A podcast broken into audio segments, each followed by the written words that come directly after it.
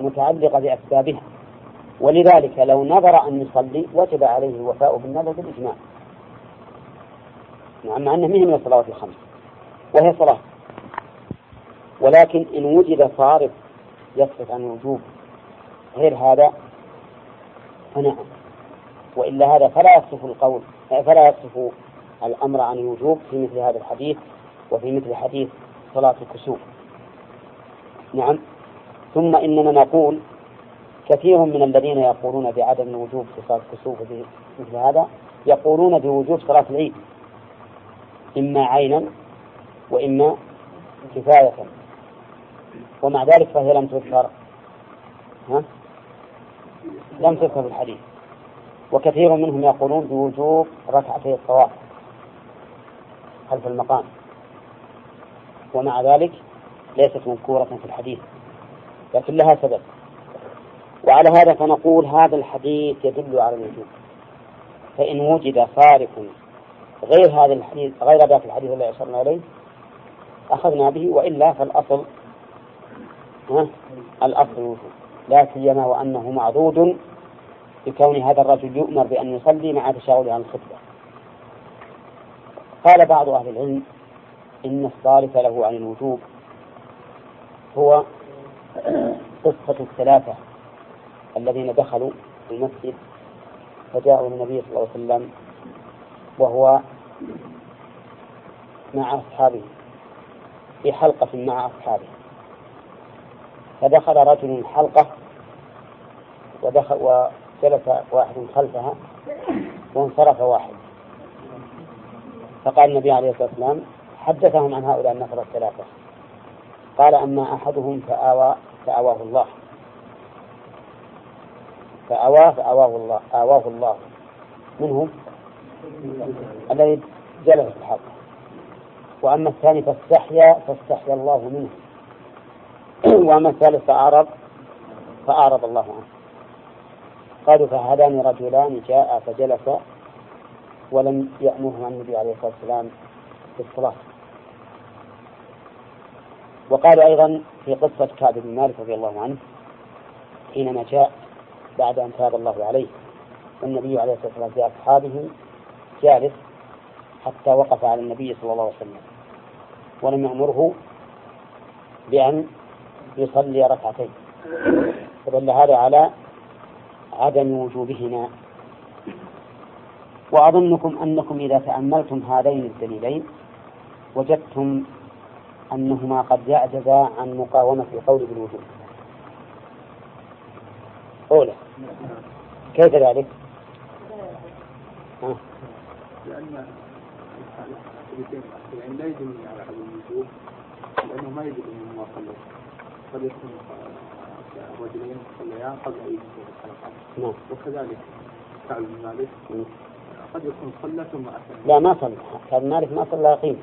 التي فيها أما نعم آه، قصة الثلاثة فكما قلت وكما أشار إليها إبراهيم أنها قضية عين.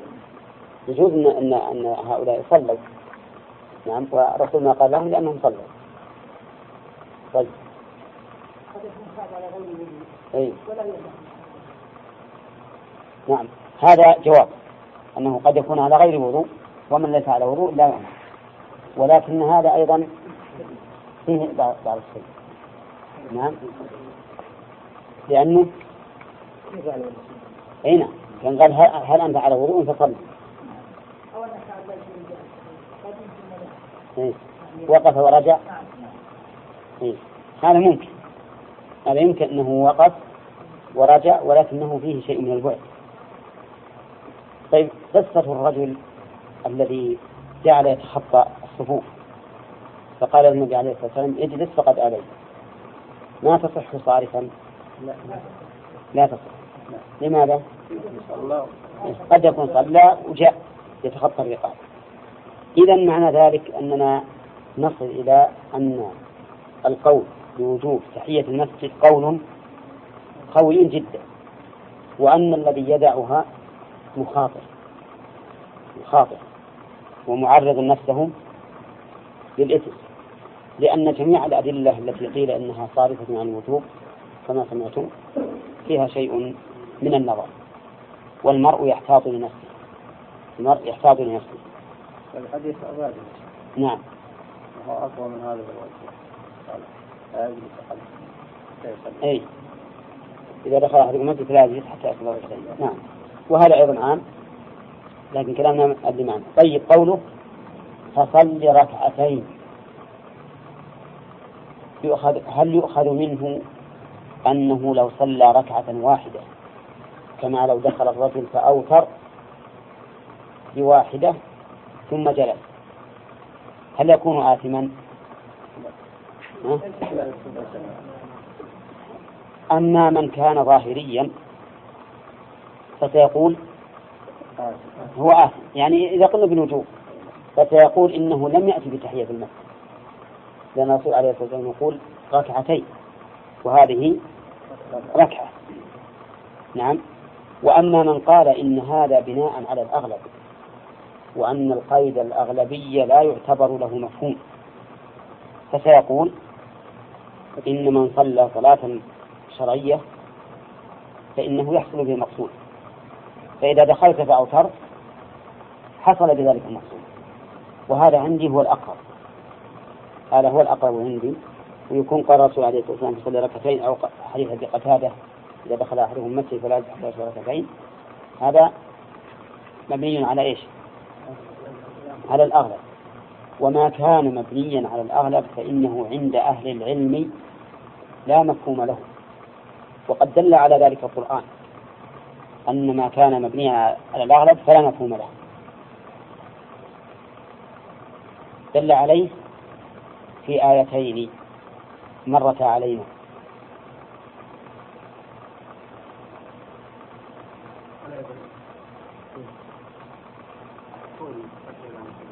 نعم. هذا المبالغة.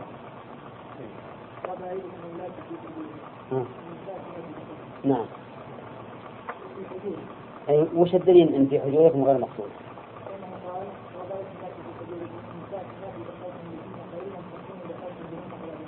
نعم. كلام قال الذي دخلتم فإن لم تكونوا دخلتم بهن فلا جناح عليكم. فدل من هذا الخير ما خبر. نعم. أما ذاك فلا نعم. واضح يا جماعة؟ واضح كلكم واضح لكم؟ ها؟ ليس بواضح. طيب. قال الله تعالى في جملة المحرمات في النكاح. وربائبكم اللاتي في حجوركم من نسائكم اللاتي دخلتم بهن. نعم. فعندنا قيدين قيد في الربائب وقيد في النساء أمهات الربائب. الربائب وش قيدها الله؟ لا اللاتي في حجوركم وأما أمهاتهن فقال اللاتي دخلتم بهن. نشوف الآن هل القيدان معتبران؟ صرح الله تعالى بمفهوم القيد الثاني دون الأول. فقال فإن لم تكونوا دخلتم بهن نعم فلا جناح عليكم.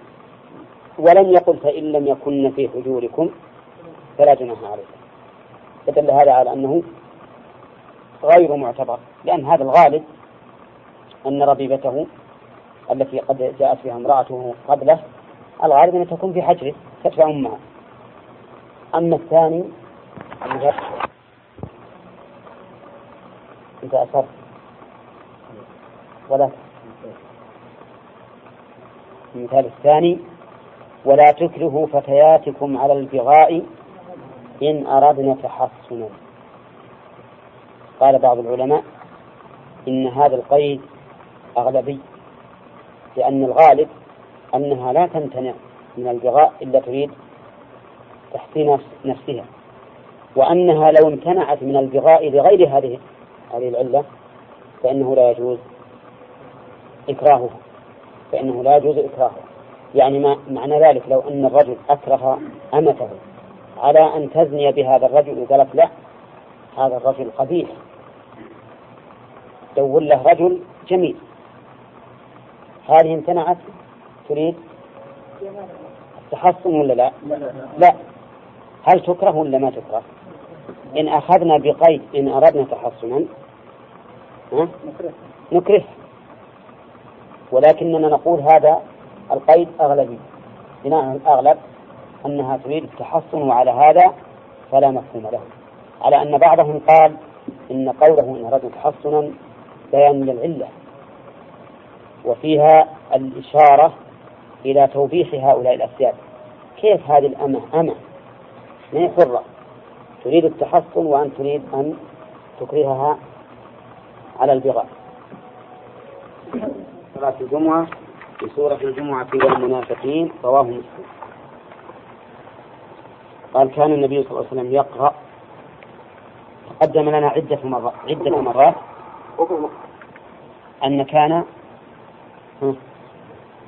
تفيد الاستمرار لا دائما ولكن غالبا وقد يراد بها مجرد الاتصاف بالصفة يراد بها مجرد الاتصاف بالصفة بقطع النظر عن الدوام وعدمه.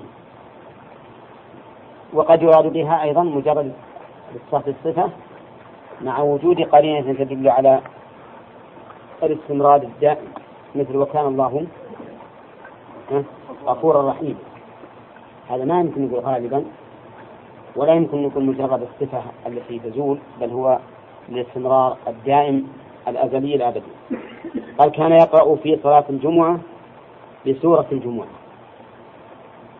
وهي التي ذكر فيها قوله تعالى يا أيها الذين آمنوا إذا نودي للصلاة من يوم الجمعة. ووجه قراءته بها عليه الصلاة والسلام لما فيها من تقرير التوحيد وبيان نعمة الله سبحانه وتعالى على على العباد ببعث الرسول صلى الله عليه وسلم وتحذير مخالفته بضرب المثل القبيح للذين حملوا التوراة. ولأنها تشتمل على الدليل الصحيح في وجوب صلاة الجمعة والحضور إليها. نعم. وعلى الترهيب من التشاغل عنها ولو بما كان مباحا كالتجارة. فالمهم أن فيها مناسبات متعددة لأن تقرأ في هذا الجمع الكثير. فتكون كأنها قراءة صلاة وفي نفس الوقت خطبة نعم وموعظة. هي قراءة الصلاة وفي نفس الوقت موعظة وخطبة للناس. وأما المنافقون هنا عندي والمنافقين. على الحكاية ولا على إعمال العامل؟ على الإعمال. والمنافقين يعني سورة المنافقين التي قال الله فيها إذا جاءكم المنافقون قالوا نشهد أنك رسول الله. إلى آخره. إيه صحيح. يصح يصح. يجوز. كل ما كان على الحكاية يجوز إن أن تطيع على الحكاية ويجوز أن تسلط العمل عليه. ومناسبة هذه للجمعة ظاهرة لما فيها من التحذير عن هذا الخلق الذميم والعياذ بالله. خلق النفاق. سواء كان هذا النفاق اعتقاديا أم عمليا. ولما فيها من بيان عزة الإسلام وأهل الإسلام. ولله العزة ولرسوله وللمؤمنين. ولما فيها من التحذير عن التشاغل بالأموال عن طاعة الله. لا تلهكم أموالكم ولا أولادكم عن ذكر الله. فتكون هذا أعم مما ذكر في سورة الجمعة. لأن الجمعة خاص بماذا؟ بالبيع إذا رأوا بالتجارة أو لهم. أن هذا عام. الأموال والأولاد بأي طريق. لا تلهكم أموالكم ولا أولادكم عن ذكر الله. ولما فيها أيضا من تذكير الإنسان بالحال التي لا بد منها.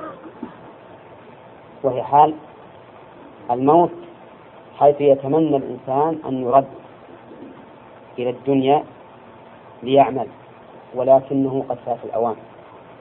ولن يؤخر الله نفسا إذا جاء أجلها والله خبير بما تعمل فالمهم أن اختيار النبي صلى الله عليه وسلم لهاتين السورتين فيه مناسبات متعددة أكثر مما قلنا لمن تأمل ذلك.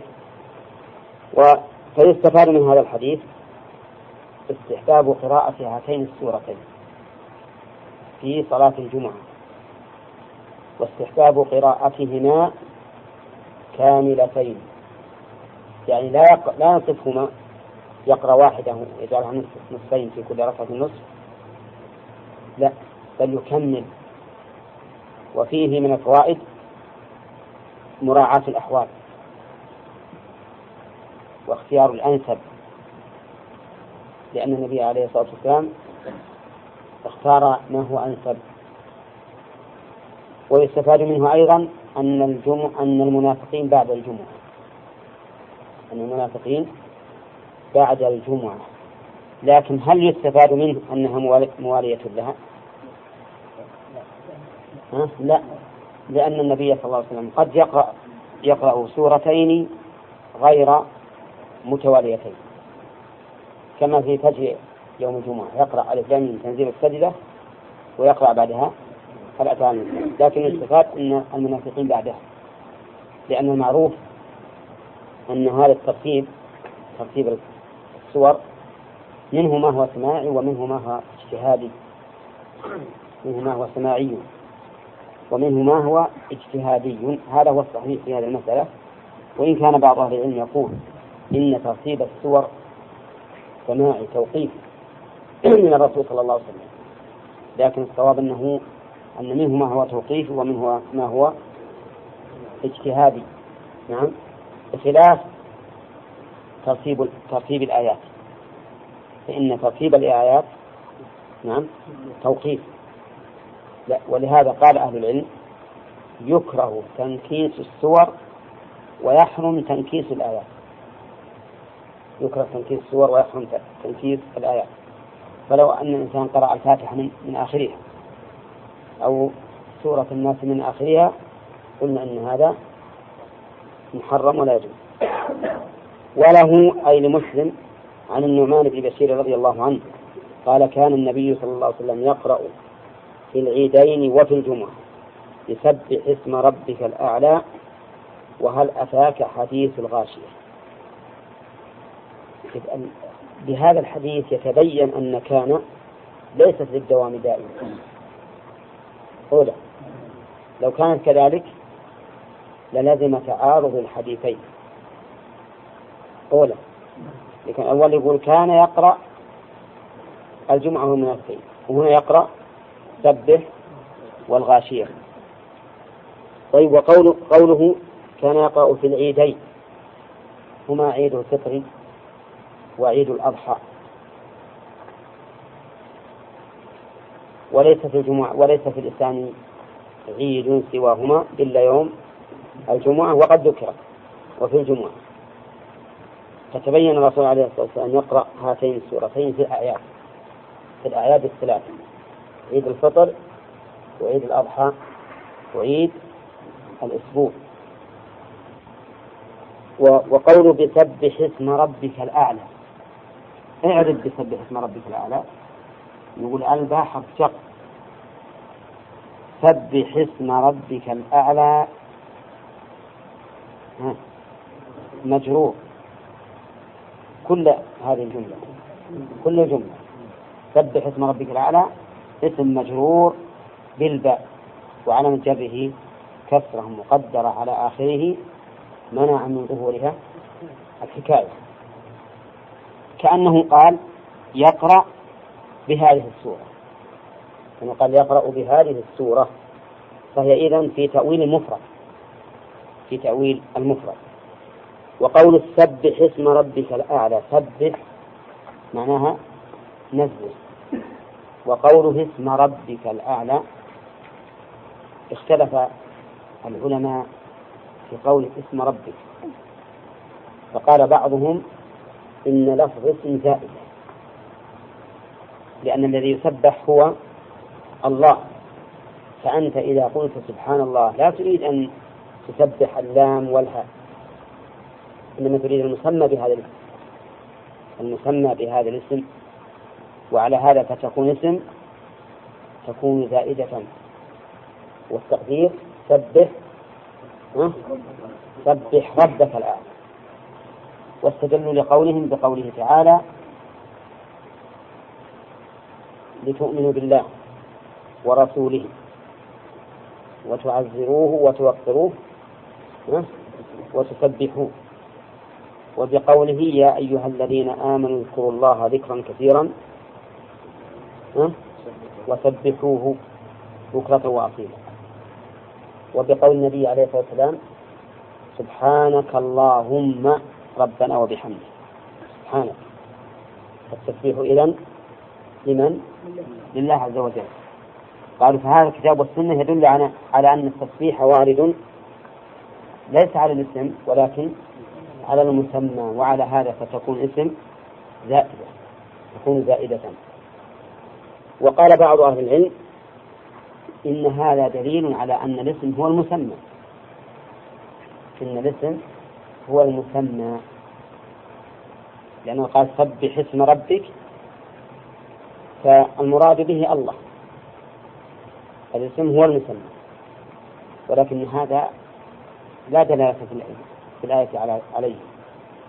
لأنه قال اسم ربك. والمضاف في الأصل غير المضاف إليه كما أن الموصوف غير الصفة. فقال اسم ربك. فأنت إذا قلت غلام زيد يكون الغلام هو زيد؟ لا. وكذلك لو قلت عمل زيد ما يكون العمل هو زيد؟ فالمضاف لا شك أنه غير المضاف إليه. وقال بعض العلماء بل إن المراد تسبيح الله عز وجل لا شك فيه. ولكن فائدة ذكر الاسم أن يكون التسبيح باللسان.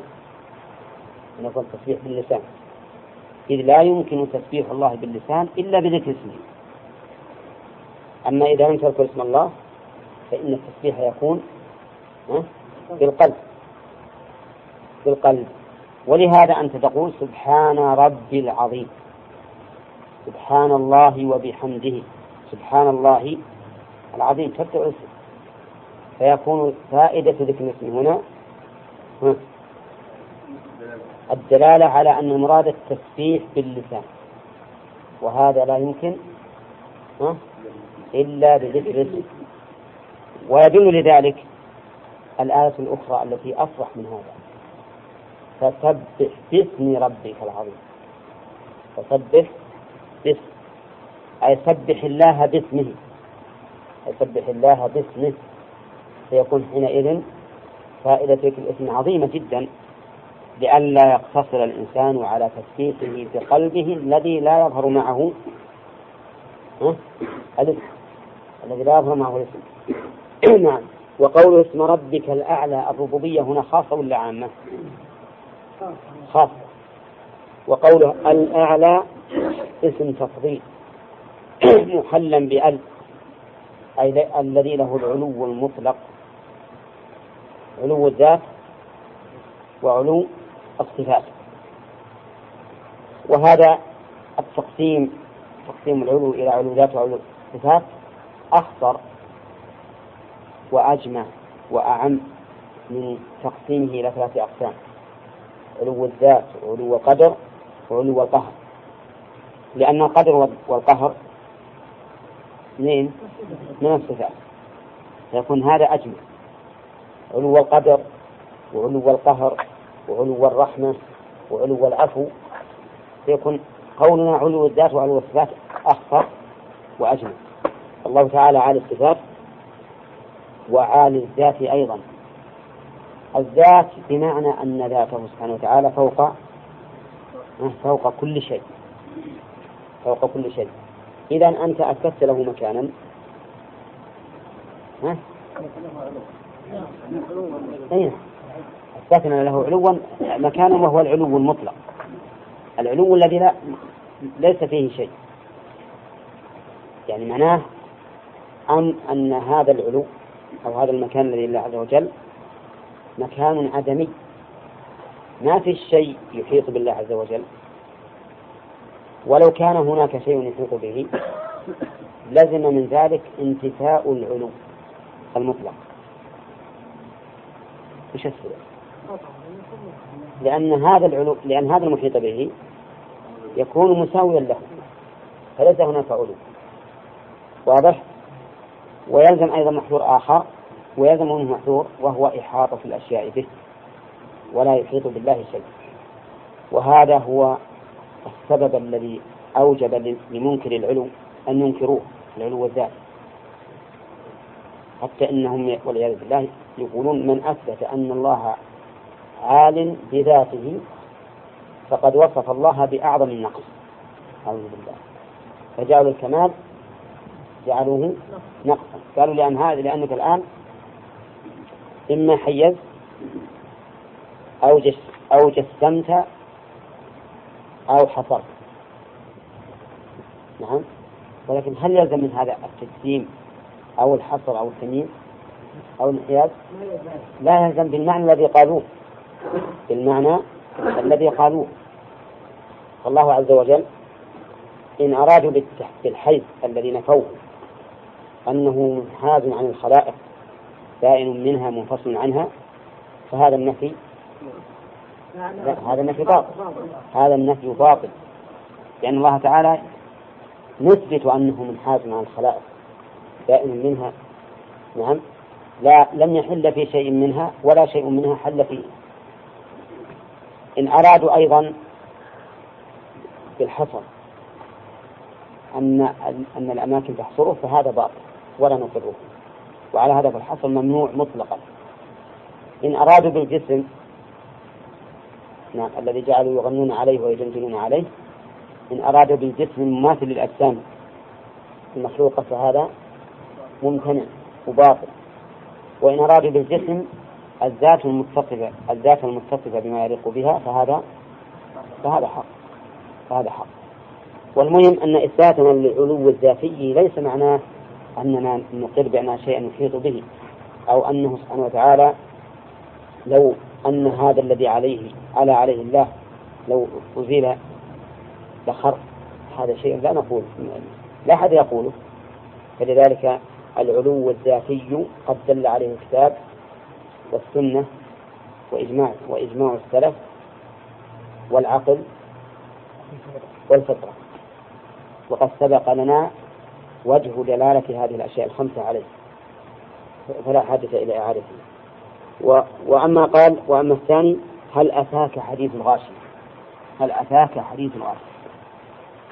هل أتاك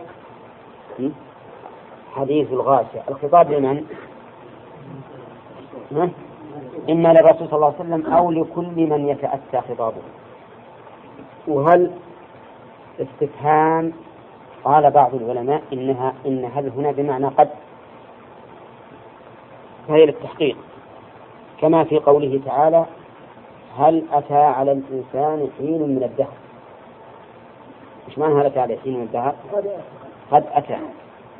وقال بعضهم بل هي للاستفهام ولا نقول إنها للتحقيق لكنها لكنها متضمنة معنى التقرير.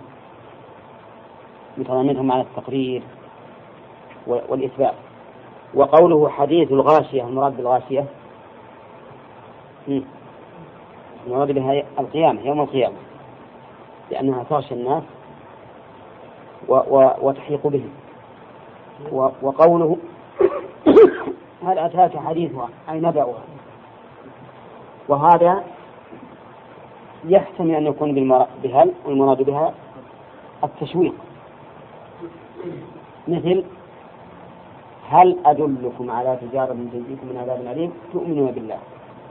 وهنا قال هل أتاك حديث الغاشية؟ ثم قال وجوه يومئذ. فهذا مبتدأ الحديث مناسبة هاتين السورتين لصلاة الجمعة ظاهرة لما فيه من ابتداء الخلق وبيان حكمة الله عز وجل وأمر النبي صلى الله عليه وسلم بالتذكير وبيان من ينتفع بالذكرى ومن لا ينتفع وبيان أن النبي صلى الله عليه وسلم إذا قام بما يجب عليه من التذكير فإنه لا يضره مخالفة من خالف.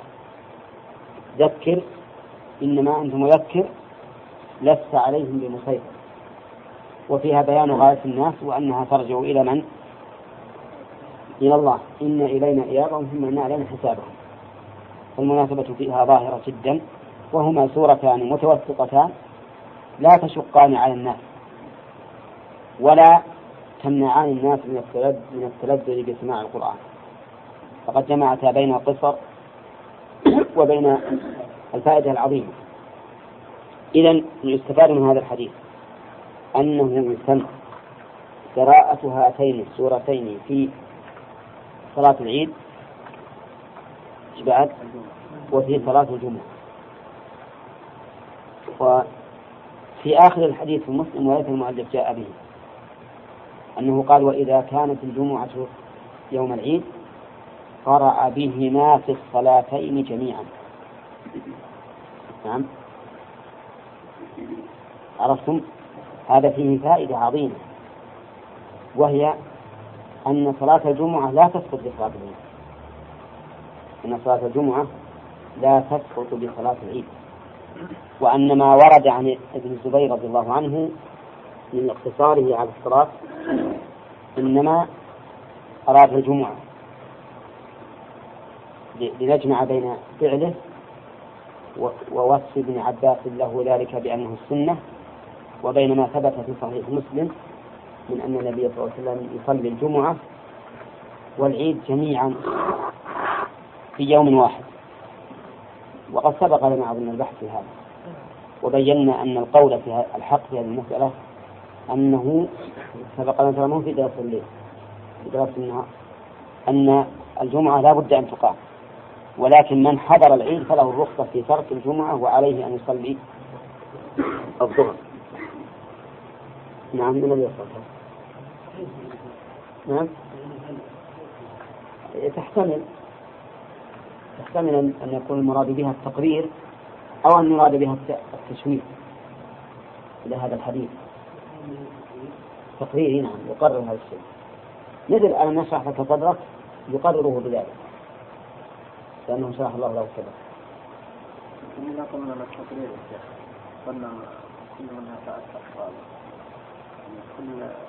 كل من يتأتى خطابه فإنه فإن الله يقرر عليه هذا الحديث. مر عليه. إيه، نعم. أنه قد أتى. لا قد لا يكون أتى لكن يقرر عليه هذا الحديث ثم يذكره. نعم. قال وعن زيد بن أرقم رضي الله عنه قال صلى النبي صلى الله عليه وسلم العيد ثم رخص في الجمعة. هذا الله حديثنا. ثم قال من شاء أن يصلي فليصلي رواه الخمسة إلا الترمذي وصححه ابن خزيمة. قال وعن زيد بن أرقم رضي الله عنه قال صلى النبي صلى الله عليه وسلم العيد ثم رخص في الجمعة. ثم قال من شاء أن يصلي فليصلي رواه الخمسة إلا الترمذي وصححه ابن خزيمة. قول صلى ثم رخص في الجمعة. رخص يعني سهل. والرخص معناه الرخصة في اللغة السهولة. وقوله صلى ثم رخص يعني في نفس اليوم. لأن يوم العيد صادف يوم الجمعة. قال ثم قال من شاء أن يصلي فليصلي. من شاء أن يصلي أي يصلي الجمعة. فليصلي. اللام هنا لام الأمر والمراد به الإباحة. لأنه جاء جوابا بالمشيئة. وما كان معلقا بالمشيئة فإنه بالإباحة. إن شاء فعله الإنسان وإن شاء لم يفعله. وإن كان وإن كان أحيانا يراد به التهديد كما في قوله تعالى فمن شاء فليؤمن ومن شاء فليكفر. لأن هذا ليس ليس باختيار الإنسان لكن الغرض من ذلك التهديد. وقوله فليصلي فيها إشكال من جهة أنه في الأمر وبني على الكسر لماذا؟ فليصلي ملزوم بحذف حرف العلة. نعم صح. هذا الحديث بين فيه زيد بن أرقم أن النبي عليه الصلاة والسلام صلى العيد وكان ذلك في يوم الجمعة ثم رخص بالجمعة وقال من شاء أن يصليها فليصليها. فيستفاد منه بيان أمور. الأول أنه إذا اجتمع يوم العيد والجمعة فإن من حضر صلاة الإمام فله أن يحضر الجمعة وله أن لا يحضر. تؤخذ من قوله ثم رخص في الجمعة. ثانيا أن هذا الحكم لا يشمل من لم يحضر. لأن قوله صلى ثم رخص ثم قال من شاء أن يصلي فليصلي. الخطاب لمن؟ للحاضرين المصلين فمن لم يصلي فلا بد أن يحضر الجمعة. ومن فوائد الحديث أنه ينبغي بل يجب على الإمام أن ينبه الناس على الأحكام التي تخفى عليهم. حيث قال فمن ثم رخص في الجمعة.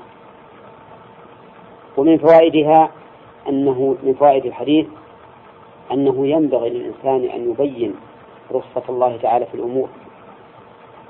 لا يقول إن الجمعة حضورها أفضل خلهم يحضرون. لا. ينبغي أن يبين لهم الرخصة والسهولة حتى يفهمهم الحق على وجهه ومن فوائد فوائد الحديث تيسير الله سبحانه وتعالى على العباد حيث إنهم إذا اجتمعوا في هذا اليوم على إمام واحد رخص لهم أن يدعوا هذا الاجتماع. استدل به بعض العلماء على أن صلاة الظهر تسقط لقوله فمن شاء أن يصلي فليصلي. يعني ومن شاء أن لا يصلي؟ فلا يصلي. لكنه قد ورد حديث تدل على أنه على أن صلاة الظهر لا تسقط. وذلك لأن صلاة الظهر فرض الوقت. تغني عنها الجمعة عند الاجتماع. فإذا سقطت الجمعة عن الإنسان وش يجب عليه؟ الظهر. كالمريض. إذا سقطت عنه الجمعة على العذر فإنه يجب عليه أن يصلي الظهر ولا يدعها. وهذا القول قول وسط بين ثلاثة أقوال. القول الأول أنها لا تسقط الجمعة. وأنه يجب على من حضر صلاة العيد أن يحضر الجمعة. ويرون ضعف هذا الحديث. ويقول أن الأصل بقاء إيش؟ بقاء الفريضة. وأن ما كان على ما هو عليه وأن صلاة العيد لا تسقط بها الجمعة لأنها في غير وقتها. وهذا على رأي من يرى أن صلاة الجمعة لا يدخل وقتها إلا بالزواج. كما هو قول جمهور أهل العلم. أنها لا تدخل بالزواج. أما مسألة أنها تسقط أو لا تسقط لا ما هو قول جمهور. ثانيا القول الثاني في المسألة أنها تسقط صلاة الجمعة والظهر.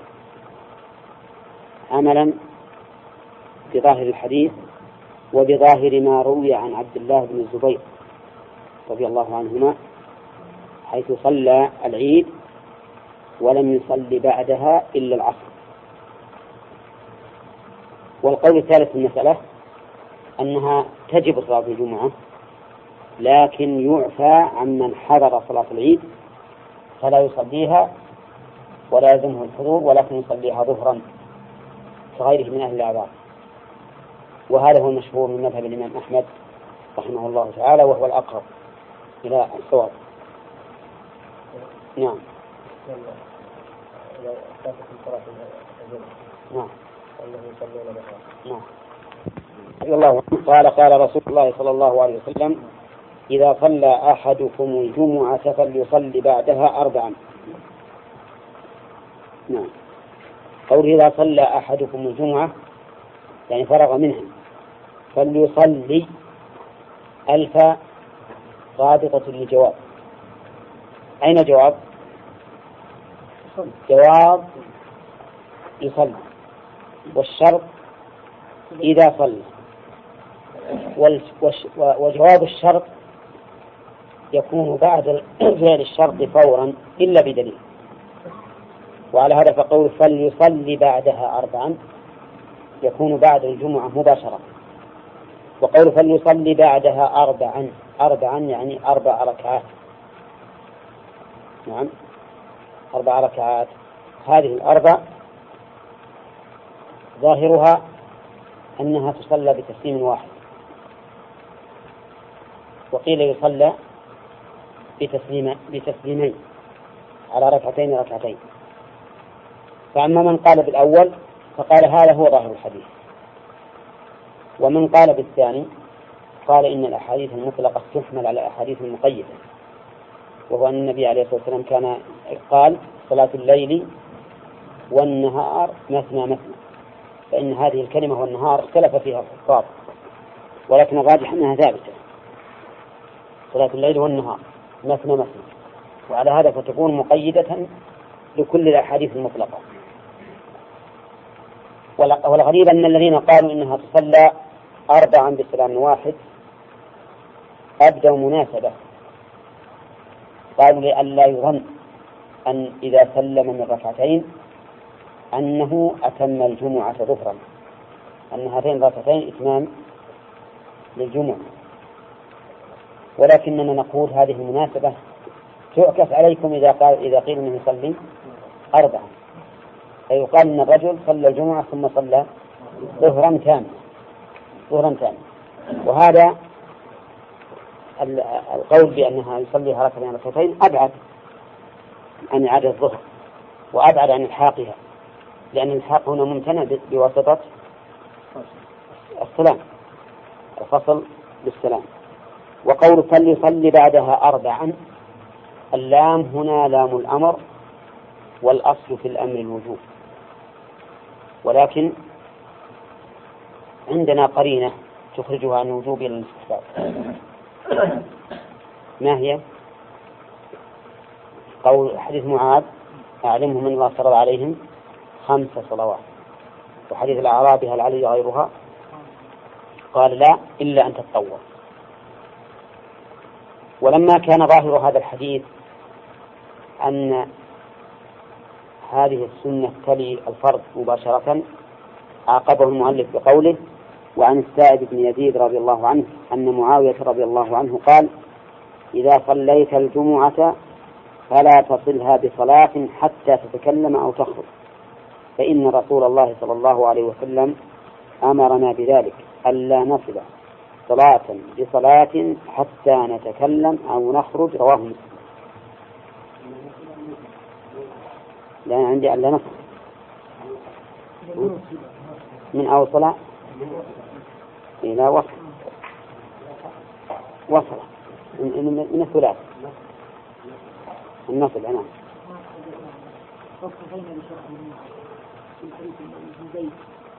نعم ما ما أصلا ما ذكره مالك يقول إذا صليت الجمعة فلا تصلها بصلاة حتى تتكلم أو تخرج هذا الكلام كلام معاوية. لكنه استدل له بقوله فإن رسول الله. وقوله فلا تصلها بصلاة تصلها. يعني لا تأتي بعدها بصلاة مباشرة حتى تتكلم. تتكلم. والكلام يطلق على كلام الآدميين ويطلق على الكلام كلام الذكر. فهل المراد هنا العموم؟ يعني حتى تتكلم بذكر أو مع الآدميين أو المراد الثاني؟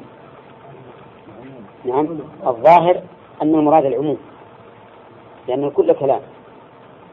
ويؤيد هذا الظاهر أن الفصل بين الفرض والسنة يحصل بمثل هذه الأذكار. إذ أن هذه الأذكار لا يشرع جنسها في الصلاة فلا يقال إنها صلاة واحدة وأن هذا الذكر بينها بينهما من الصلاة. فما دام لا يوجد في الصلاة اللهم أنت السلام ولا أستغفر الله ولا سبحان الله وما أشبهها فإن الفصل يحصل بذلك. وقال بعض العلماء إنه لا يحصل إلا بكلام تبطل به الصلاة حتى تتبين المباينة وأنه لا يمكن أن يبنى هذا النفل على الفرض لأن التسبيح والذكر لو قاله الإنسان في الصلاة تبطل ولا لا؟ ما تبطل فلا بد أن يتكلم بكلام يبطل الصلاة ليتحقق إيش؟ الفرق والفصل بينهما ولكن إذا أخذنا بالظاهر وقلنا إن جنس هذا التسبيح وإن كان لا يبطل الصلاة لكن لا يشرع مثله فإن نكتفي بالفصل في هذا التسبيح. وقول أو نخرج من أين؟ من الصلاة. آه لا. نخرج من المسجد من الصلاة لأن خرجنا منها بالسلام. نعم. ثم استدل لذلك فإن النبي صلى الله عليه وسلم أمرنا بذلك.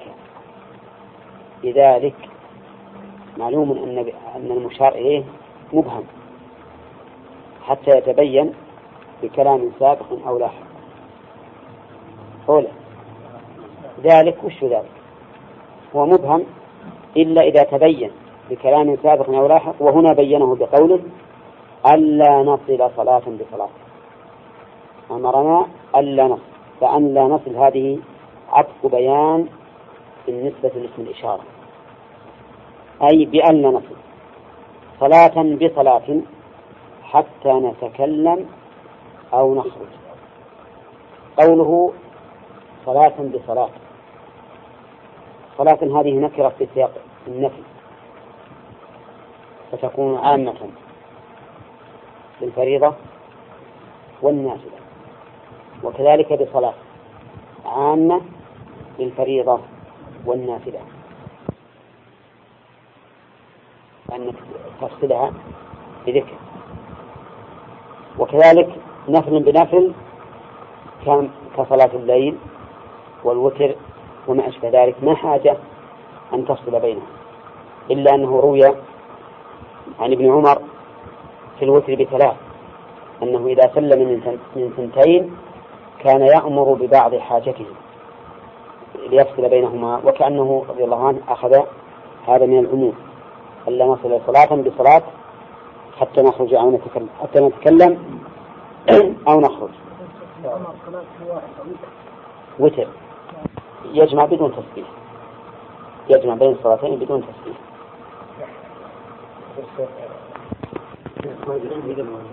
نعم.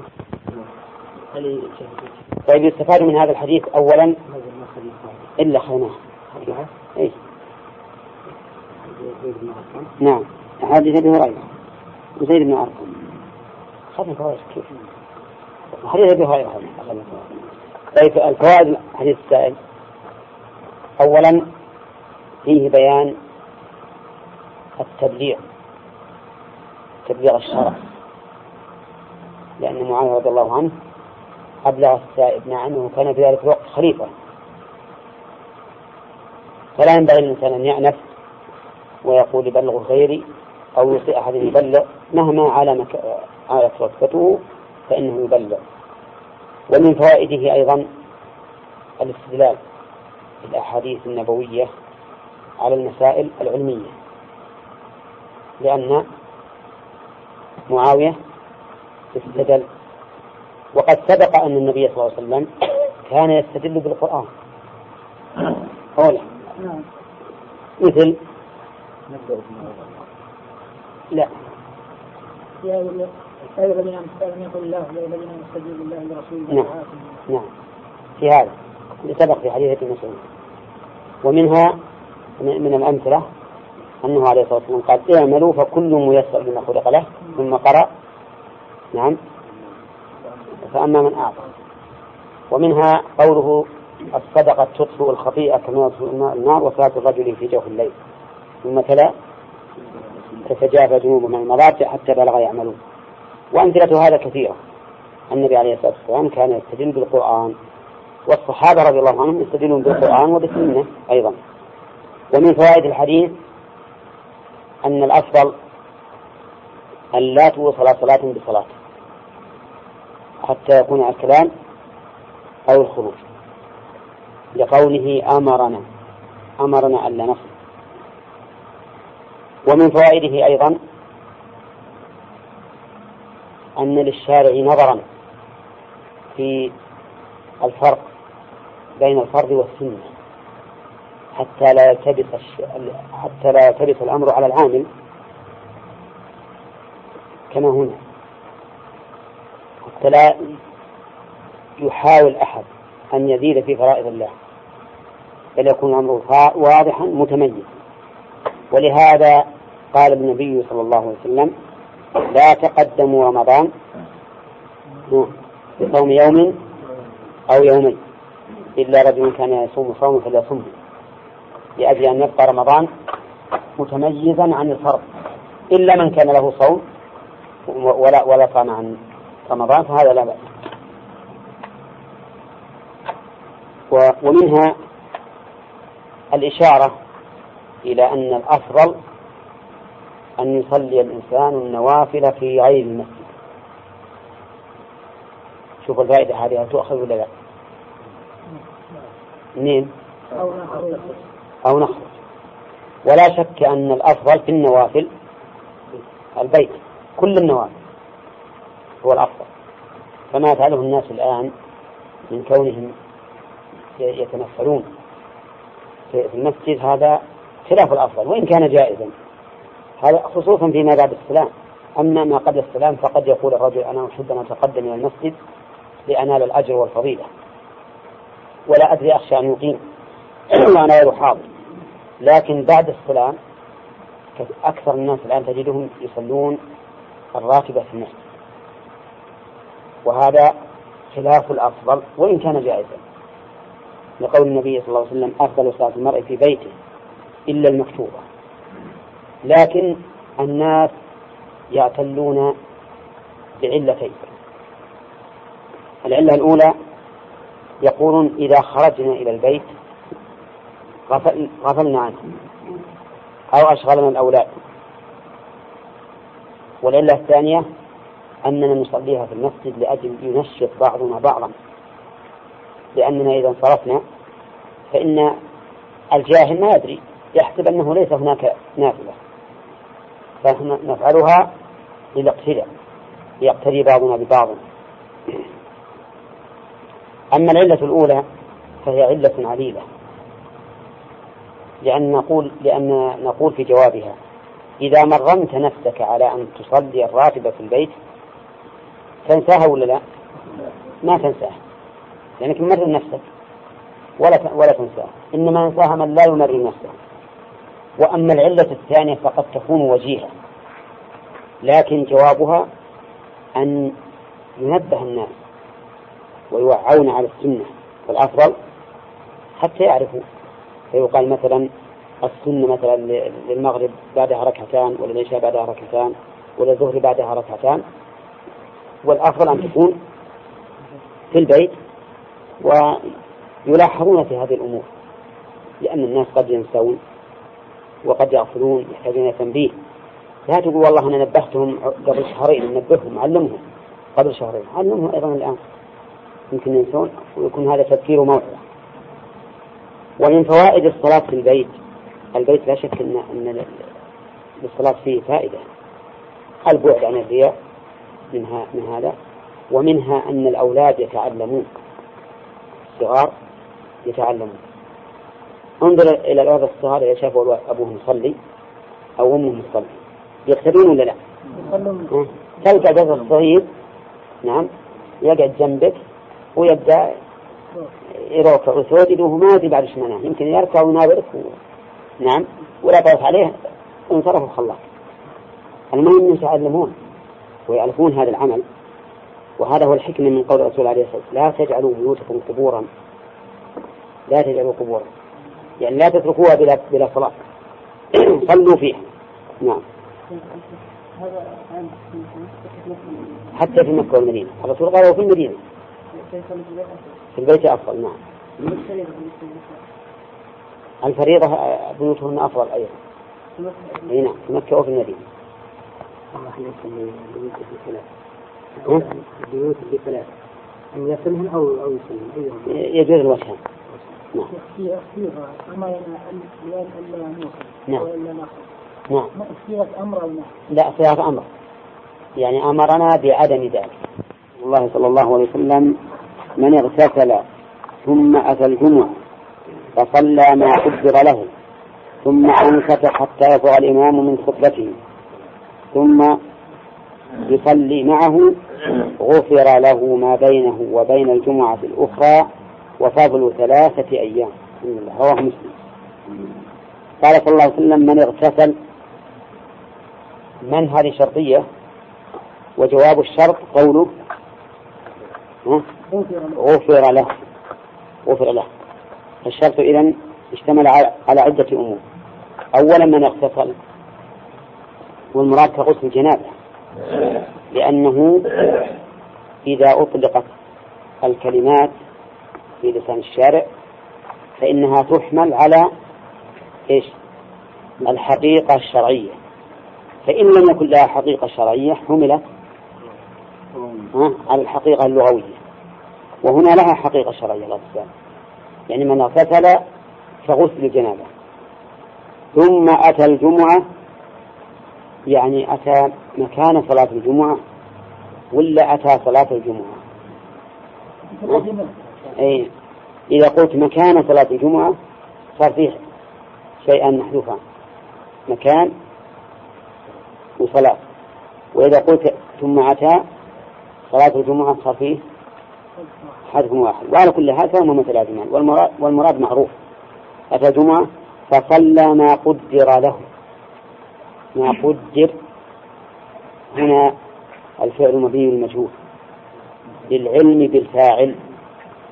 من الفاعل؟ الله عز وجل. وهكذا وهذا كقوله تعالى وخلق الإنسان ضعيفا. خلق الإنسان ضعيفا. مبني المجهول للعلم بالفاعل وهو الله. وقوله ما قدر له القدر تقدم لنا أنه هو تقدير الله عز وجل الأمور وقضاؤه إياها. وقد قدر سبحانه وتعالى كل شيء قبل أن يخلق السماوات والأرض خمسين ألف سنة. بخمسين ألف سنة. نقول هذا لكن ربما مر عليكم في قضية محاجة آدم وموسى. أن آدم قال له أتلومني على شيء؟ قد كتبه الله علي قبل أن يخلقني بأربعين سنة. بأربعين سنة. وهذا فيه إشكال. لأن لأن المصيبة التي حصلت لآدم قد كتبت قبل خلق السماوات والأرض بخمسين ألف سنة. فما هو الجواب؟ ها؟ لا. كتب. الجواب على هذا أن أن نقول إن الكتابة متعددة. إن الكتابة متعددة فالكتابة السابقة قبل خلق السماوات والأرض بخمسين ألف سنة. وهذه كتابة غير الكتابة الأولى. وهذا هو طريق الراسخين في العلم.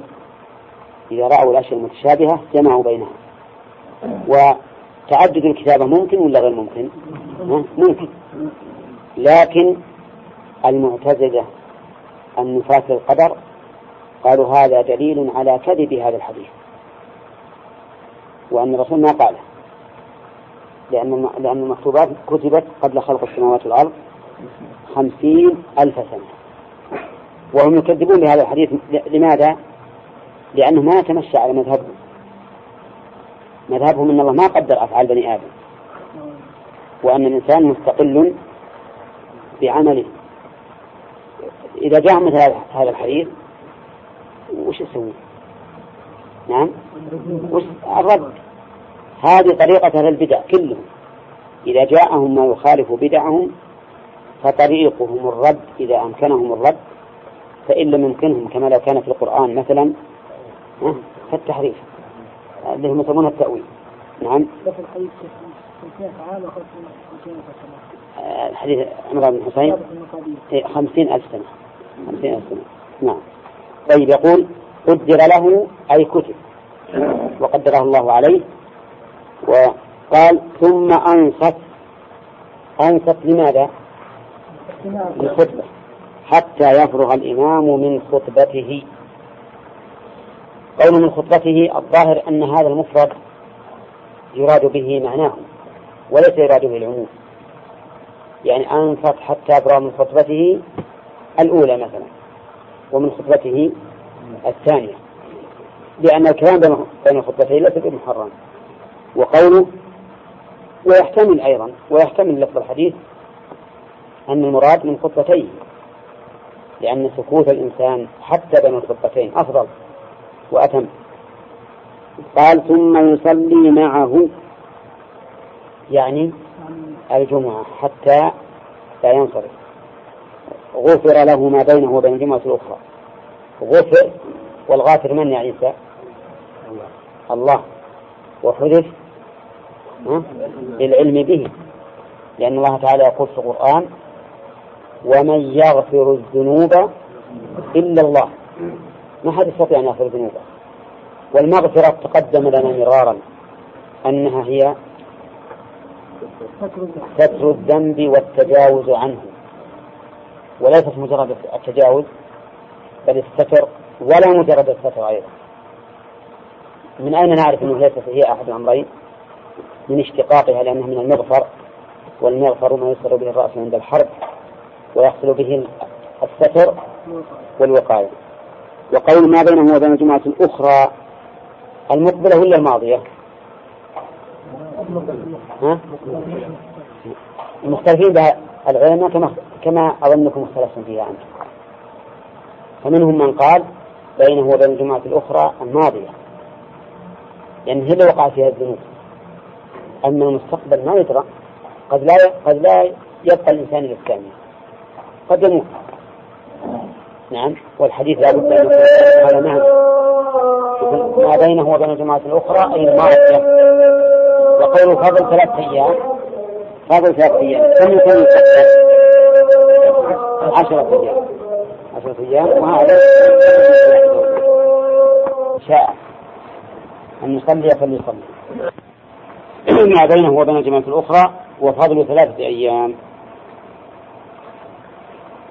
قوله غفر له تقدم أن المغفرة هي ستر الذنب والتجاوز عنه وأنها ليست مجرد الستر بل لا بد مع الستر من وقاية في المغفرة لأن أصلها مأخوذة من المغفر والمغفر يحصل به الستر والوقاية.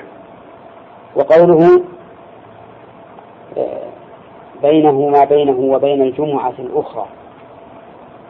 الظاهر أن المراد بذلك أنه لا بد أن يصلي. فأما لو لم يصلي الجمعة الأخرى بدون عذر فإنه لا يحصل له ذلك. ولكن لا بد أن تحصل صلاة الجمعة في الأول وفي الآخر. يستفاد من هذا الحديث إذن فوائد متعددة. أولا فضيلة الاغتسال. فضيلة الاغتسال. فإن قال قائل كيف تأخذون من هذا فضيلة الاغتسال؟ والثواب مرتب على عدة أفعال. فالجواب أنه لولا أن له أثرا في حصول هذا الفضل لكان ذكره لغوا من القول لا فائدة فيه وهذا هو المطلوب أن يكون له أثر في حصول الفضل. أرأيت قوله تعالى ما سلككم في سقر قالوا لم نكن من المصلين ولم نكن نطعم المسكين وكنا نخوض مع الخائضين وكنا نكذب بيوم الدين.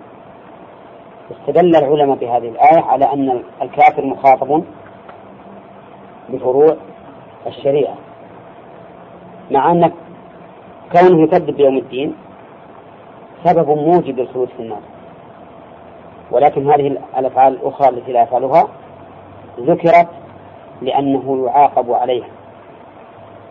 فالعلماء رحمهم الله جعلوا ذكر هذه الأوصاف. دليل على أن لها أثرا في تعذيب هذا الرجل في النار.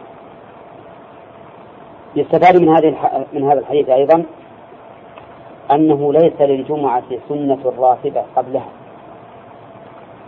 لقوله فصلى ما قدر له. ويستفاد منه أن أفعال العباد مقدرة لله. لقوله ما قدر له. فيكون في ذلك رد على من؟ لا. على القدرية.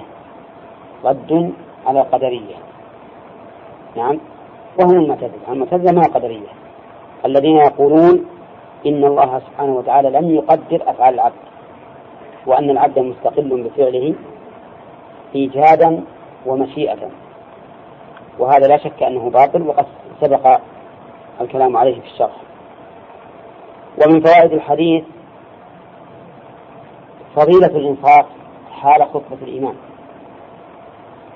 بقوله ثم أنصت حتى يفرغ الإمام من خطبته ومنها أنه ينبغي أن يكون الخطيب هو الإمام لقوله الإمام من خطبته. ما قال الخطيب من خطبته؟ بل قال الإمام. ولهذا قال العلماء يسن أن يتولى الخطبتين من يتولى الصلاة. ولو ولو لم يتولاهما من يتولى الصلاة فلا حرج. لكن هذا أفضل. ويستفاد منه جواز الكلام بين الخطبتين.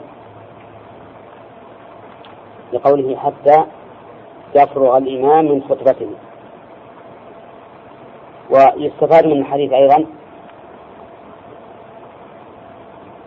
عظم كرم الله سبحانه وتعالى حيث جعل المحافظة على صلاة الجمعة على هذا الوصف سببا لمغفرة الذنوب. ولكن هل هذا يشمل الكبائر والصغائر أو الصغائر فقط؟ نعم.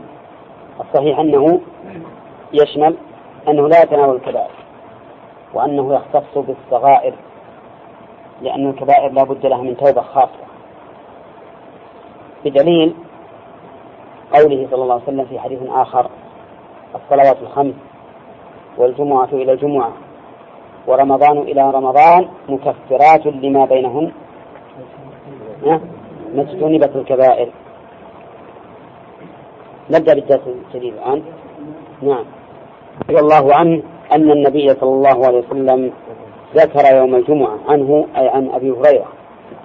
ذكر يوم الجمعة فقال فيه ساعة لا يوافقها عبد مسلم وهو قائم يصلي يسأل الله عز وجل شيئا إلا أعطاه إياه. وأشار بيده يقللها متفق عليه. وفي رواية لمسلم وهي ساعة خفيفة. وعن أبي بردة عن أبيه رضي الله عنهما قال سمعت النبي صلى الله عليه وسلم يقول هي ما بين أن يجلس الإمام إلى أن تقضى الصلاة. رواه مسلم. ورجح الدار قطني أنه من قول أبي بردة. قال المؤلف وفي حديث عبد الله بن سلام عند ابن ماجه وعن جابر عند أبي داود والنسائي أنها ما بين صلاة العصر وغروب الشمس. وقد اختلف فيها على أكثر من أربعين قولا أمليتها في شرح البخاري. هذه الأحاديث في بيان ما من الله به على هذه الأمة من ساعة الإجابة في يوم الجمعة. قال الرسول عليه الصلاة والسلام إن فيه ساعة والمراد بالساعة هنا الزمن. وليس المراد الساعة الواحدة من أربعة وعشرين جزءا من الليل والنهار. لا يوافقها عبد مسلم وهو قائم. شوف عبد مسلم. القيد الثالث وهو قائم يصلي. والجملة هذه حال. يسأل الله حال أيضا. يسأل الله عز وجل شيئا إلا أعطاه إياه. أي إلا أعطاه ذلك الشيء. وقوله يسأل الله شيئا. نكرة في سياق الإثبات فتكون مطلقة. أي شيء يكون. ولكنها مقيدة ما لم يعتدي في دعائه. فإن اعتدى فإن الله لا يجيبه. لقوله تعالى ادعوا ربكم تضرعا وخفية إنه لا يحب المعتدين. فالمعتدي في الدعاء لا يجاب له حتى في وقت الإجابة. لأن الله تعالى لا يحب المعتدين فكيف يجيبهم؟ والاعتداء في الدعاء أن يدعو الإنسان بما لا يحل له. إما أن أن يدعو بما لا يمكن شرعا أو بما لا يمكن قدرا أو بما هو محرم شرعا. فهذا كله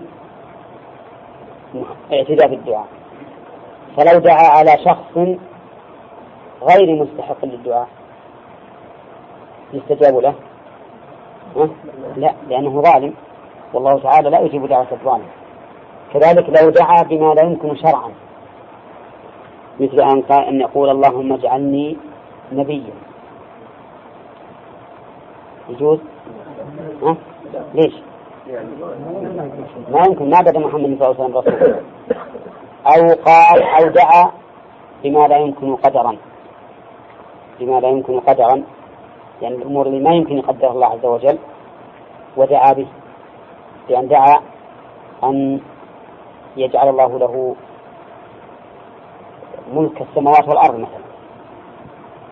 نعم يصلح. لماذا؟ لا يمكن قدرا. وإن كان الله على كل شيء قدير لكن نعلم أن الذي له ملك السماوات والأرض من هو؟ الله سبحانه وتعالى. فالمهم أن الاعتداء في الدعاء لا يقبل حتى في ساعة الإجابة. وقوله إلا أعطاه إياه.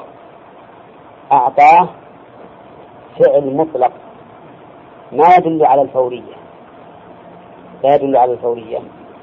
فقد يعطيه الله تعالى إياه فورا وقد يتأخر.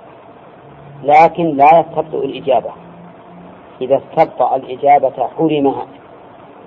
إذا دعا ثم قال دعوت فلم يستجب لي دعوت فلم يستجب لي فإنه يحرم.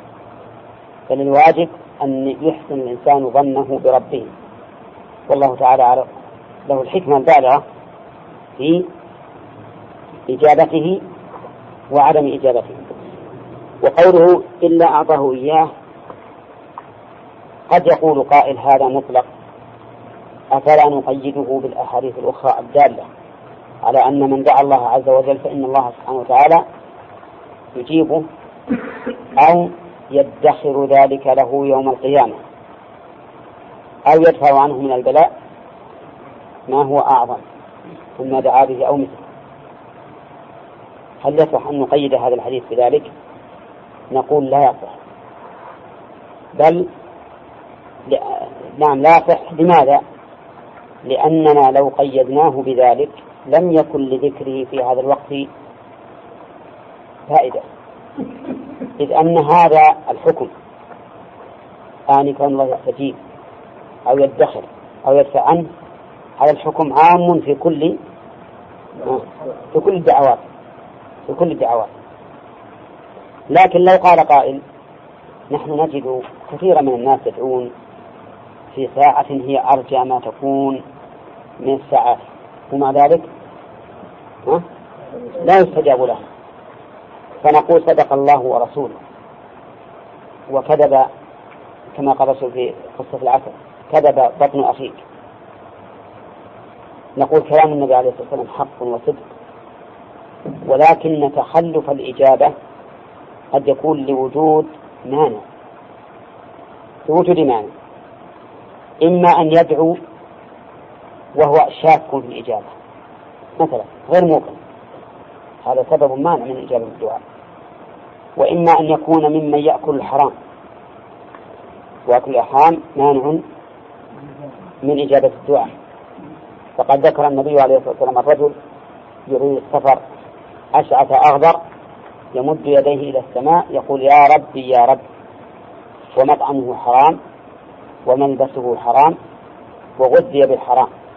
قال فأنا يستجاب لذلك والعياذ بالله. مع أن مع أن الأوصاف الموجودة كلها من باب الدعاء. كونه أشعث أغبر سبب من أسباب إجابة الدعاء. ولهذا يباهي الله. يباهي الله الملائكة بالواقفين بعرفة.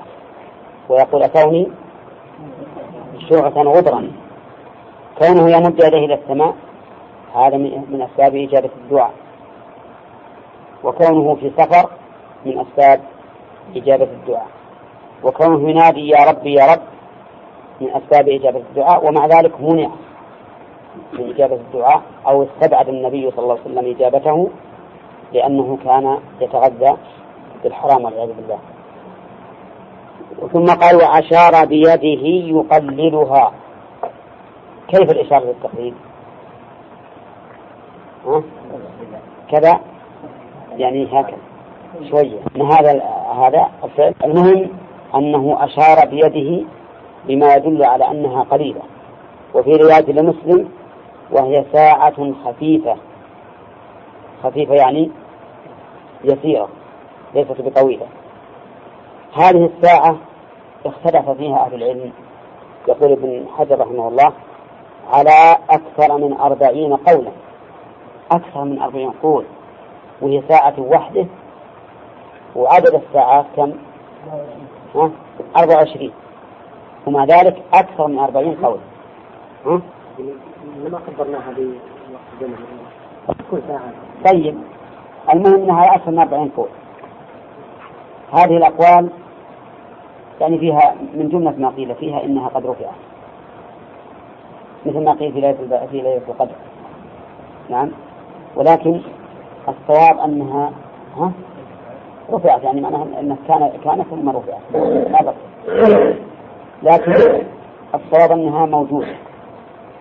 وأن أرجى ساعاتها ساعتان بعد العصر وإذا خرج الإمام حتى تنقضي الصلاة. إذا خرج الإمام حتى تنقضي الصلاة. ويدل لذلك قوله وعن أبي بردة عن أبيه أبو بردة ابن أبي موسى. عن أبيه أبي موسى قال سمعت نبي النبي صلى الله عليه وسلم يقول هي ما بين أن يجلس الإمام إلى أن تقضى الصلاة رواه مسلم. ورجح الدار قطني أنه من قول أبي بردة هذا الحديث بعض العلماء أعله بما قال بالوقف وبعضهم أعله بأنه أخذ من صحيفة وما أشبه ذلك ولكن هذا ليس بعلة. لأنه إذا تعارض رفع ووقف فمع الرافع زيادة علم إذا كان الرافع ثقة فإنه يؤخذ بقوله. وأيضا الراوي عن النبي عليه الصلاة والسلام أحيانا يحدث بالحديث معزوا إلى النبي صلى الله عليه وسلم وذلك في فيما إذا أراد إسناده. وأحيانا يقوله هو عن نفسه يقول عن نفسه بناء على أن ذلك هو الثابت عن رسول الله صلى الله عليه وسلم. فيحدث به أحيانا يرفعه وأحيانا يقول من عند نفسه مثل الآن أنا أتكلم معكم أقول لو صلى الإنسان بلا نية فإنه لا صلاة له إنما الأعمال بالنيات وإنما لكل امرئ ما نوى. أقول هذا فيظن الظان أن هذا من عندي ولكنه في مرة أخرى أسندت الحديث وقلت حدثني فلان عن فلان عن فلان عن عمر عن النبي صلى الله عليه وسلم. فالآن رفعته فإذا أصح الرفع فإنه لا يعارض بكونه قد روي موقوفا على شخص. وذلك لأن الرافع ربما يحدث به قائلا به لا راويا له قائلا به لأنه صح عنه. وهذا الوقت لا شك أنه من أرجى من أرجى ما يكون من أوقات الإجابة لعدة أسباب. أولا أنه وقت اجتماع الناس على صلاة مفروضة. والاجتماع له أثر في إجابة الدعاء ولذلك كان يوم عرفة يوما يجاب فيه الدعاء. ولذلك أيضا أمر النبي عليه الصلاة والسلام الحيض وذوات الخدور أن يخرجن إلى العيد. قالت أم عطية يشهدن الخير ودعوة المسلمين. فاجتماع الناس على هذه الفريضة لا شك أنه من أسباب إجابة الدعاء. ثانيا أن الحديث فيه وهو قائم يصلي. ومن حضور الإمام إلى أن تقضى الصلاة إما أن يكون الإنسان في صلاة فعلا كصلاة الجمعة مثلا وإما أن يكون منتظرا للصلاة. ومنتظر الصلاة إذا صلى ثم جلس ينتظر في صلاة. كما ثبت به الحديث. ثالثا أن هذا الوقت هذا الوقت الذي هو وقت صلاة الجمعة لا شك أنه أفضل الأوقات بالنسبة ليوم الجمعة لأنه تؤدى فيه فريضة لا نظير لها في الأسبوع. فريضة نص الله تعالى فيها على أن لها نداء وأن لها خضوعا. أما القول أما الساعة الثانية فهي ما بين صلاة العصر وغروب الشمس. يعني أن الساعة في هذا الوقت ما بين صلاة العصر وغروب الشمس. وش فيه وهو قائم يصلي؟ يتحقق هنا؟ أه؟ وقت نهي. لكن يتحقق فيما لو دخل الإنسان المسجد. لو دخل المسجد وصلى ركعتين تحية المسجد يستقيم ولا لا؟ يستقيم. ثم إذا جلس بعد ذلك انتظر الصلاة فهو فهو في صلاة. فهو في صلاة. وعلى هذا فأرجاها هذا هذا هذان الوقتان. من خروج الإمام إلى أن تقضى الصلاة. ومن صلاة العصر إلى غروب الشمس. فينبغي لنا أن نحافظ على الدعاء في هذين الوقتين. نعم. نعم. وعن جابر رضي الله عنه قال مضت السنة أن في كل أربعين فصاعدا جمعة رواه الدار قطني بإسناد ضعيف. قال مضت السنة. إذا قال الصحابي السنة المراد بها سنة النبي صلى الله عليه وسلم.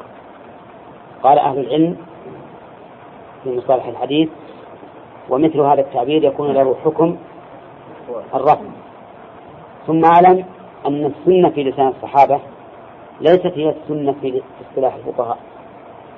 الفقهاء يريدون بالسنة ما ما أمر به لا على سبيل الوجوب.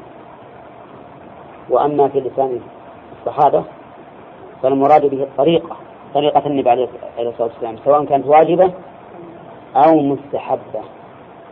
فمن الواجبة قوله في حديث أنس قول أنس رضي الله عنه من السنة إذا تزوج البكر على السيد أقام عندها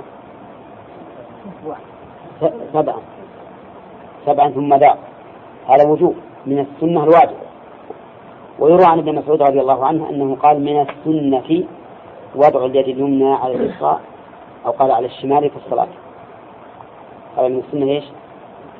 المستحبة هنا قال مرت السنة يعني سنة الرسول عليه الصلاة والسلام أن في كل أربعين فصاعدا جمعة. في كل أربعين. في كل جار مجرور خبر مقدم. وجمعة في النص اسمها مؤخر. وأما قوله فصاعدا قاعدة من الصعود وهو الارتفاع وهي منصوبة على الحال. فذهب العدد. يعني السنة تطلق على اصطلاح الفقهاء وعلى اصطلاح السابقين. فما معناها؟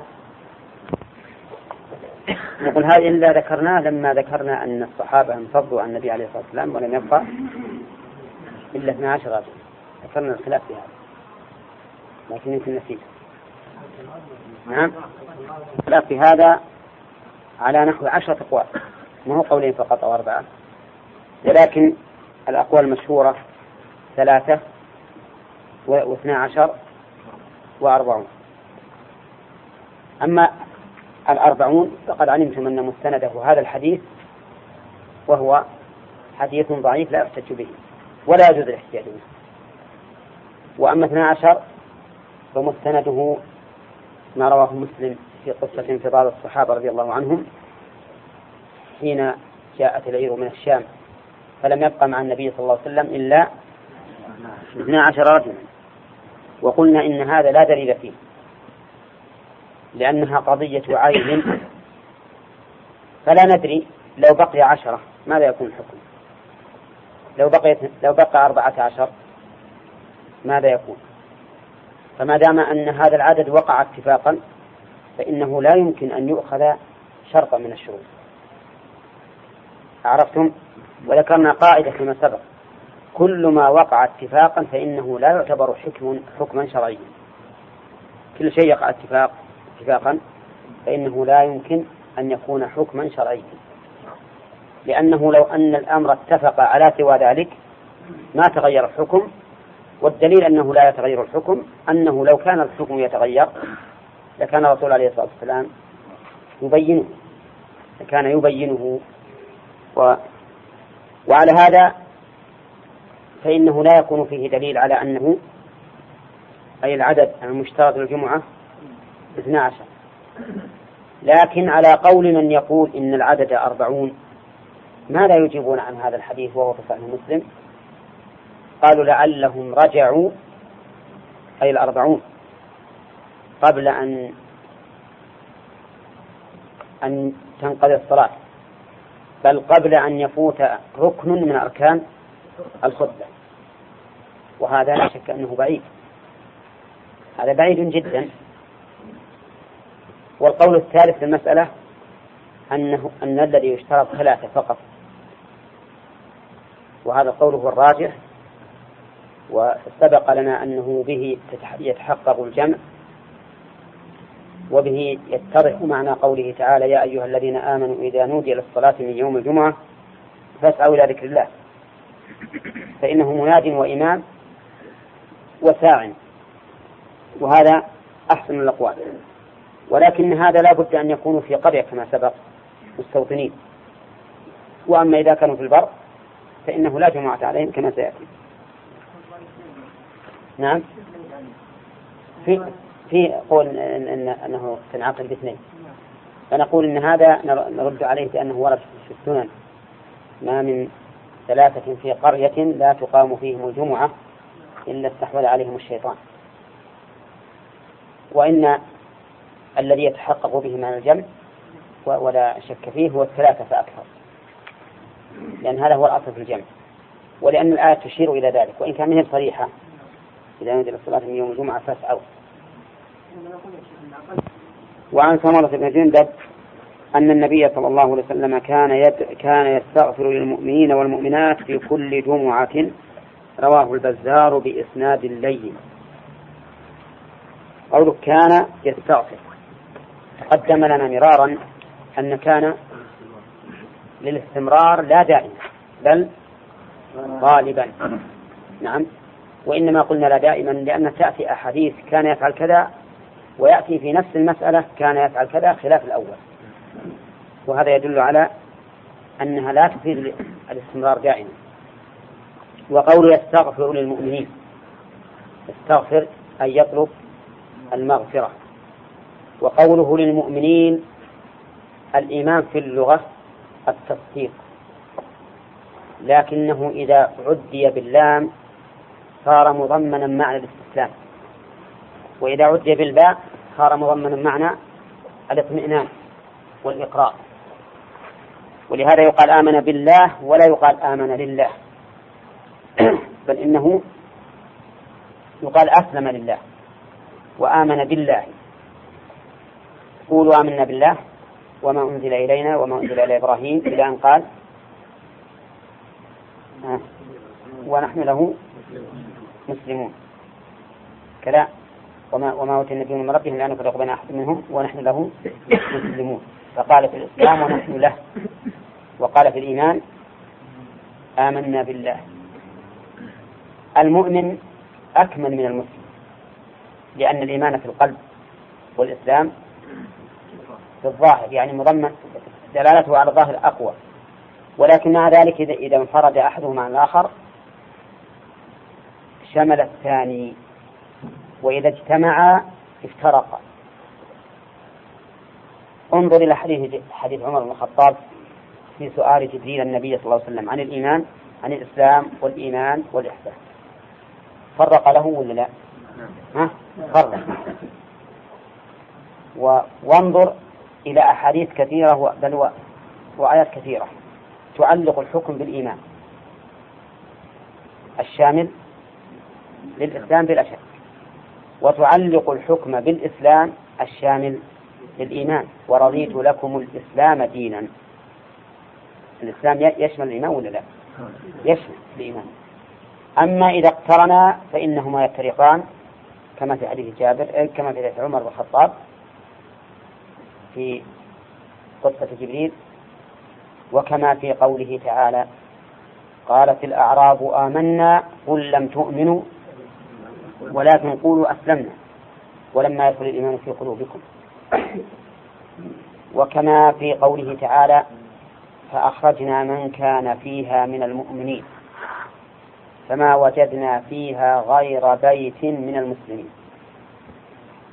فإن هذه تدل على افتراق الإيمان والإسلام. ومن العجب أن بعض أهل العلم استدل بها على ترادف الإيمان والإسلام. نعم. فهذا دليل على أن الإيمان والإسلام شيء واحد. لأن الله يقول فأخرجنا من كان فيها من المؤمنين فما وجدنا فيها غير بيت من المسلمين أي من المؤمنين. فظن أن الآية تدل على أن الإسلام والإيمان شيء واحد.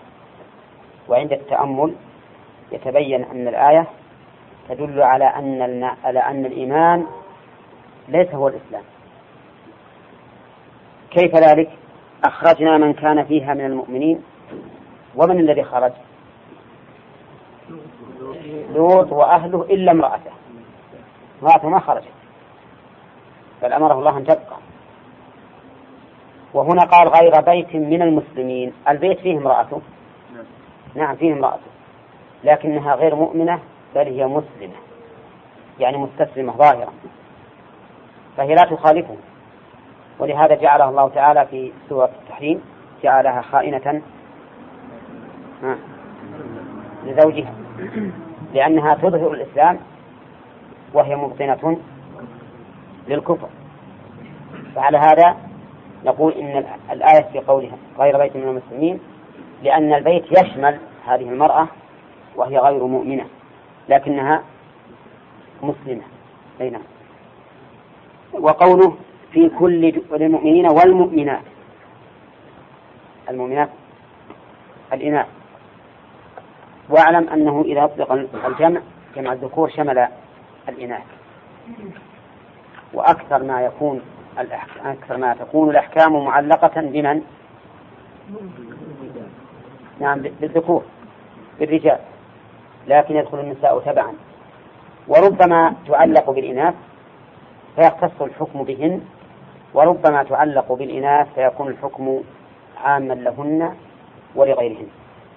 فقذف المحصنات الغافلات المؤمنات وإن كان القذف معلقا بالنساء فهو